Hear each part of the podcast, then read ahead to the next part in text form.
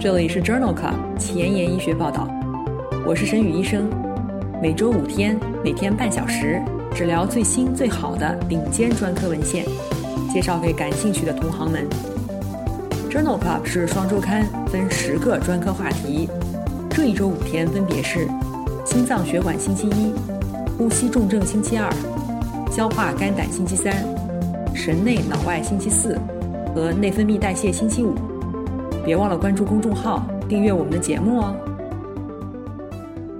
今日头条：一，Neurology，甲氧氯普胺联合苯海拉明治疗急性创伤性头痛。二，Annals of Neurology，脑电图记录的隐性言语理解，预测创伤性脑损伤患者的神经功能恢复。三，JAMA。血运重建手术的类型与老年人记忆衰退没有显著相关性。四，《Lancet》子刊，利妥昔单抗可以减少视神经脊髓炎谱系障碍的复发。五，《Nature Medicine》，卡博替尼治疗丛状神经纤维瘤。这里是 Journal Club 前沿医学报道，神内脑外星期四，Neurology Thursday，我是主播沈宇医生。精彩即将开始，不要走开哦！今天的临床实践第一部分，我们来聊一聊创伤性脑损伤。创伤性脑损伤是青年人当中死亡和致残的主要原因，其严重程度多采用格拉斯哥昏迷评分进行分级，在复苏后和受伤四十八小时以内评估，评分小于九分为重度，评分九到十二分为中度。评分十三至十五分为轻度。重度创伤性脑损伤院前处理的首要目标是治疗低血压和缺氧，预防二次损伤。急诊手术的指针是基于神经系统状态和头部 CT 的发现，比如硬膜外血肿三十毫升以上，硬膜下血肿厚度大于十毫米，或者是中线位于大于五毫米，脑内出血存在明显的占位效应，穿入伤。凹陷性颅骨骨折、难治性颅内压增高等。重症监护的重点是管理颅内压、维持脑灌注、优化氧合和血压、控制体温、血糖、癫痫发作。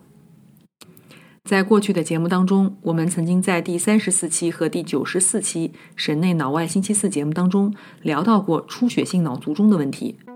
有兴趣的朋友可以点击链接重复收听哦。在《Neurology》杂志2021年5月刊上发表了一项随机研究，讨论的是甲氧氯普胺联合苯海拉明治疗急性创伤后的头痛。在急诊室经常可以遇到头部创伤以后头痛就诊的患者。这一项研究讨论了甲氧氯普胺20毫克静脉注射联合苯海拉明25毫克是否比安慰剂能更有效地治疗头痛。这是一项随机双盲安慰剂对照的平行组研究，纳入了一百六十例患者，随机给予甲氧氯普胺联合苯海拉明或者是安慰剂。安慰剂组给药一小时以后，头痛评分改善三点八分，而干预组改善了五点二分，干预组的缓解程度更高。在不良事件方面，干预组发生率为百分之四十三，安慰剂组为百分之二十八，无统计学差异。因此，作者认为，对于急性中重度创伤以后的头疼患者，静脉注射胃复安和苯海拉明比安慰剂能够更显著地改善头痛症状。许多严重创伤性脑损伤患者合并有颅内血肿形成，氨甲环酸的早期应用可能限制颅内血肿形成。那么，在院前使用氨甲环酸。是否能够改善严重创伤性脑损伤患者的预后呢？在《JAMA Neurology》二零二一年三月刊上发表了一项 Brain Protect 研究。这一项多中心队列研究前瞻性的收集了疑似严重脑外伤患者共一千八百例，平均年龄四十五岁，入组以后随访一年。作者发现，院前急救当中接受氨甲环酸治疗的患者，三十天的死亡率更高。死亡风险升高达百分之三十四，但是调整混杂因素以后，整个队列当中并没有观察到这样的关联性。然而，院前急救当中使用氨甲环酸治疗的严重孤立性创伤性脑损伤患者中，三十天的死亡风险仍然增加了四点五倍，而且多因素回归分析以后，这样的关联性仍然存在。因此，这一项 Brain Protect 研究认为，院前给予氨甲环酸与孤立性严重创伤性脑损伤患者死亡增加有关。因此，在没有颅外出血的证据时，应当谨慎用药。在创伤性脑损伤的患者当中，经常出现意识障碍，因为预后难以估计，早期治疗或者早期停止生命支持治疗的决策很难制定。在《JAMA Neurology》杂志2021年5月刊上发表了一项持续31年的纵向研究。这项研究的目的就是量化中重度脑外伤患者意识丧失的因素，以及与意识恢复、功能独立相关的因素。这是一项前瞻性、持续了31年的纵向研究，纳入了一万七千例中重度创伤性脑损伤的幸存者，中位年龄39岁，男性占四分之三。在这些患者当中，百分之五十七经历了最初的意识丧失，百分之十二的患者持续好转。持续性意识丧失的患者特征包括年龄、高速创伤、颅内占位效应、脑室出血、皮质下挫伤。约有百分之二十八的昏迷患者在住院康复期间恢复意识。在多变量分析当中，与意识恢复相关的因素包括没有脑室出血。没有颅内占位效应，功能学愈后更好的相关因素包括年轻、男性、无脑室出血、无颅内占位效应、无皮质下挫伤。这一项纵向研究认为，大多数的创伤性脑损伤患者最初均出现了意识障碍，其中多数在康复过程当中意识恢复。研究当中描述的预后特征可能为急诊和康复治疗的决策提供依据。下面这篇文章讨论的同样也是创伤性脑损伤患者神经功能恢复的预测指标。在创伤性脑损伤患者非镇静状态下，如果不能够遵守指令，则神经系统的预后难以评价。在健康的人群当中，只有到听到声音的人有意识的理解讲的话时，脑电图活动才与短语和句子的节奏同步。这一项发表在二零二一年四月的。Annals of Neurology 杂志上的病例队列研究，目的是试图通过脑电图记录大脑活动，评价对于语言指令无反应的患者是否有残留的语言理解能力。这项研究一共纳入了二十八例急性创伤性脑损伤的患者，他们在第二到第七天无镇静状态下不能遵守指令。入组以后。记录了患者听到一连串的单音节词之后的脑电图波。在随访三到五个月以后，作者发现神经系统的恢复与短语反应强度显著相关。线性回归显示，这种无创性的监测方法，相对于单独的临床指征，比如格拉斯哥昏迷评分、CT 分级等，或者理解反应强度，能够显著的提高预测的准确性。因此，作者认为，在临床决策的关键时期，一种简单的被动的听觉脑电图可以提高预测的准确性。与其他探索性的认知测试预测预后的方法不同，这种方法完全是被动的，增加了获益患者的数量。今天分享的最后一篇文章讨论了创伤性脑损伤以后睡眠障碍的发生率。这是一项对于二十万美国退伍军人进行的队列研究，发表在《Neurology》杂志二零二一年三月刊上。入组的患者中，约十万人是有创伤性脑损伤的退伍军人，另外十万人是年龄匹配的无创伤性脑损伤的退伍军人，他们的平均年龄为四十九岁。在随访五年以后，近百分之二十的军人患上了睡眠障碍。在调整了人口、教育、收入、医疗和精神疾病以后，创伤性脑损伤的患者睡眠障碍的风险升高百分之四十一。症状包括睡眠呼吸暂停、失眠、嗜睡以及睡眠运动障碍。这种关联性在轻度创伤性脑损伤当中更强，与创伤后应激障碍没有关联性。因此，作者认为。创伤性脑损伤的患者睡眠障碍的风险增加。这一类人群当中，改善睡眠、预防失眠的长期管理十分必要。想要紧跟科研热点，实时更新临床理念，但是烦恼于没有时间吗？上下班路上给我半小时，我把专科研究说给你听。想研究交叉学科的内容，但是苦于非专科的知识仍然停留在书本水平吗？每周五天。我们分十个专科话题，把文献讲给你听。Journal Club 前沿医学报道，拉近科研和临床的距离。今天临床实践的第二部分，我们来聊一聊视神经脊髓炎。视神经脊髓炎谱系障碍是中枢神经系统炎症性疾病，其特征为严重的脱髓鞘和轴突损伤，主要累及视神经和脊髓，但也可以累及脑和脑干。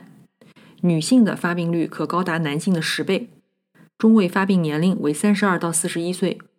典型的症状包括双侧同时或者短时间内相继出现的视神经炎，可以导致视力丧失；横贯性脊髓炎可以导致肢体无力和膀胱功能障碍；以及最后区综合症，会引起顽固性恶逆或恶心呕吐。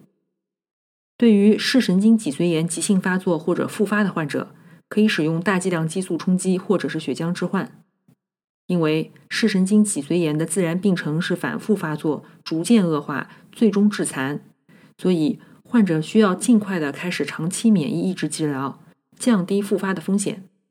可用的药物包括硫唑嘌呤、利妥昔单抗、马替麦考芬酯等。近几年来，对于视神经脊髓炎有多个新药上市。在第二十四期节目当中，我们曾经介绍过伊库珠单抗，这是靶向补体 C 五的单克隆抗体，二零一九年上市。在第三十四期节目当中，我们曾经介绍过英必珠单抗，这是一种靶向 CD 十九的单抗，二零二零年上市。在第三十四期节目当中，我们同时还介绍了沙利珠单抗，这是一种靶向白介素六受体的单抗，也是二零二零年上市。有兴趣的朋友可以点击链接重复收听哦。正如我们先前提到的，对于视神经脊髓炎的患者，需要长期的免疫抑制治疗。目前一线用药的选择包括硫唑嘌呤、利妥昔单抗和马替麦考芬酯。那么这三种一线用药疗效比较如何呢？在《Neurology》杂志二零二零年四月刊上发表了一项回顾性的研究。比较的就是早期使用免疫抑制剂作为一线治疗视神经脊髓炎患者的疗效，以及发生严重感染的风险。作者回顾性的纳入了一百三十六例患者，在发病三年内接受过利妥昔单抗、马替麦考芬酯或者是硫唑嘌呤的治疗。在调整了患者的发病年龄、性别、抗体状态、病程、复发率、糖皮质激素和复发部位以后。与利妥昔单抗相比，马替麦考芬酯治疗以后复发风险高二点七倍。但是研究没有观察到利妥昔单抗和硫唑嘌呤组之间复发风险的差异。抗体状态、免疫抑制剂的治疗与复发风险无关。严重感染方面，马替麦考芬酯有九例病人，利妥昔单抗有六例，硫唑嘌呤组没有。因此，作者认为。视神经脊髓炎患者一线用药利妥昔单抗优于马替麦考芬酯，可以显著的降低复发风险。类似的，在《Lancet Neurology》杂志2020年5月刊上，也发表了一篇关于利妥昔单抗预防视神经脊髓炎谱系障碍患者复发风险的文章。这一项 Ring One 研究是一项多中心随机双盲安慰剂对照的临床研究。目的就是讨论利妥昔单抗在水通道蛋白四阳性的视神经脊髓炎患者当中预防复发的安全性和有效性。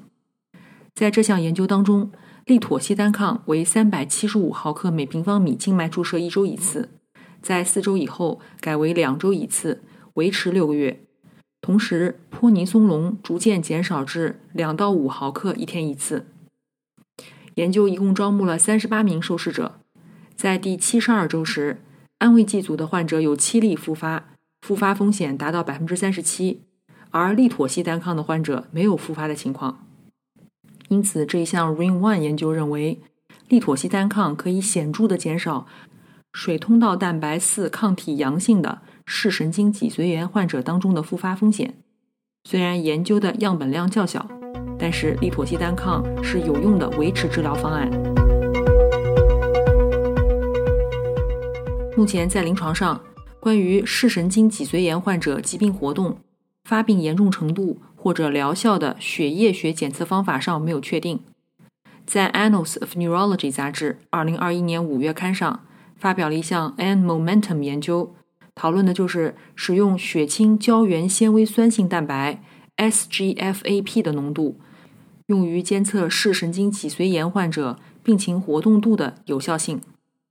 并且评估了2020年刚上市的靶向 CD19 单抗因必珠单抗对其的影响。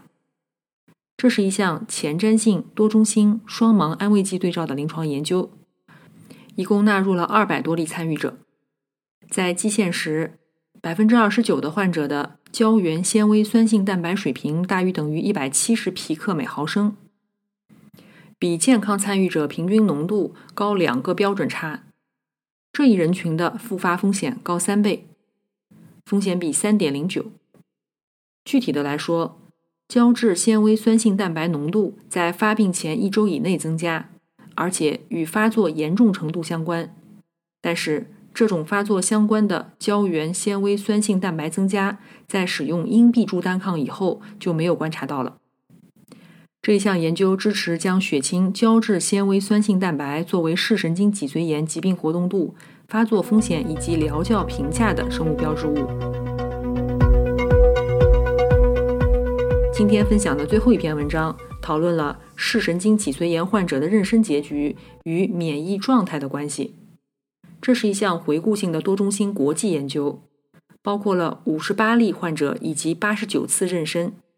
其中有四十六例患者是水通道蛋白四抗体阳性，三十例患者存在髓鞘寡突细胞糖蛋白抗体阳性，十三例患者双抗体阴性。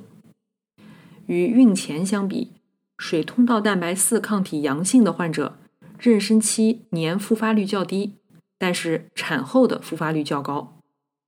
约一半的患者在妊娠期使用免疫抑制剂治疗。这一些患者在怀孕期间和产后十二个月的复发更少。研究一共记录到了十例的流产病例，主要发生在水通道蛋白四抗体阳性以及有流产病史的患者当中。两例水通道蛋白四抗体阳性的患者出现了先兆子痫。因此，这一项国际多中心的回顾性研究认为，只有在水通道蛋白四抗体阳性的患者。产后三个月的年复发率反弹，并且高于孕前。在怀孕前和怀孕期间接受免疫抑制治疗，可以有效的降低疾病的复发风险。今天的交叉学科板块，我们来聊一聊心脏科和神经科交叉的文章。这篇文章发表在《JAMA》二零二一年五月刊上，目的是比较在冠状动脉搭桥术后和冠状动脉支架术后。老年人记忆衰退的变化。这项回顾性的队列研究纳入了六十五岁以上接受搭桥手术或者是支架手术的一千八百例患者，并且统计了患者术前五年和术后十年的记忆评分。这些患者的平均年龄为七十五岁。研究发现，在支架手术组当中，术前平均记忆下降率为每年零点零六个单位。术后下降率也为每年零点零六个单位，术前术后没有统计学差异。在搭桥手术组，术前记忆力下降平均为每年零点零五个单位，术后为每年零点零六个单位，其差异也没有显著性。搭桥手术和支架手术相比，组间差异 p 值为零点二一。因此，这项回顾性的队列研究认为，搭桥手术或者支架手术的老年人当中。血运重建的类型与老年人记忆衰退没有显著关联性。今天前沿医学的板块，我们来聊一聊卡博替尼用于治疗丛状神经纤维瘤的二期临床研究。这篇研究发表在《Nature Medicine》二零二一年一月刊上。一型神经纤维瘤病 （NF1） 丛状神经纤维瘤 （PNS） 是一种进行性的多细胞肿瘤，可致残，并有可能转化为肉瘤。卡博替尼是一种酪氨酸激酶抑制剂，目前用于治疗甲状腺髓样癌、肾细胞癌、肝细胞癌。这一项二期开放标签的非随机研究，招募了16岁以上患有一型神经纤维瘤、进行性或者症状性不能手术的丛状纤维瘤的患者共19例，给予卡博替尼治疗12个周期。在12个周期以后，百分之四十二的患者出现了部分缓解。这部分患者的疼痛症状也得到了缓解，肿瘤体积平均缩小了百分之十五，没有患者出现疾病进展。十九人当中有九例因为不良事件需要减量或者停药。常见的不良事件包括胃肠道毒性、甲状腺功能减退、疲劳和长脂红肿、感觉障碍等。因此，作者认为。卡博替尼治疗丛状神经纤维瘤，可以使肿瘤体积缩小，疼痛改善。今天的 COVID-19 板块，我们来聊一聊重症肌无力患者罹患 COVID-19 的病例特征和转归。这篇文章发表在《Neurology》杂志2021年5月刊上。这一篇 Co My COVID 研究是一项多中心回顾性的观察性队列研究。分析了五百多例重症肌无力患者，其中有三十四人感染了 COVID-19，平均年龄五十五岁，平均病程八点五年。在研究结束的时候，二十八例患者康复，五例患者死亡。与重度 COVID-19 相关的因素包括：COVID-19 发病以前 MGFA 分级大于四级，但是与患者的性别、病程和重症肌无力的治疗方案无关。因此，作者认为，COVID-19 对于大多数重症肌无力患者的影响是很有限的。重症肌无力治疗当中使用的免疫抑制剂和糖皮质激素，并不是预后差的危险因素。今天的节目就聊到这里。如果你真心喜欢我的节目，不用给我点赞，现在就去转发分享吧，和我一起把最新最好的临床研究分享给需要的朋友。明天是内分泌代谢星期五，精彩继续，不见不散哦。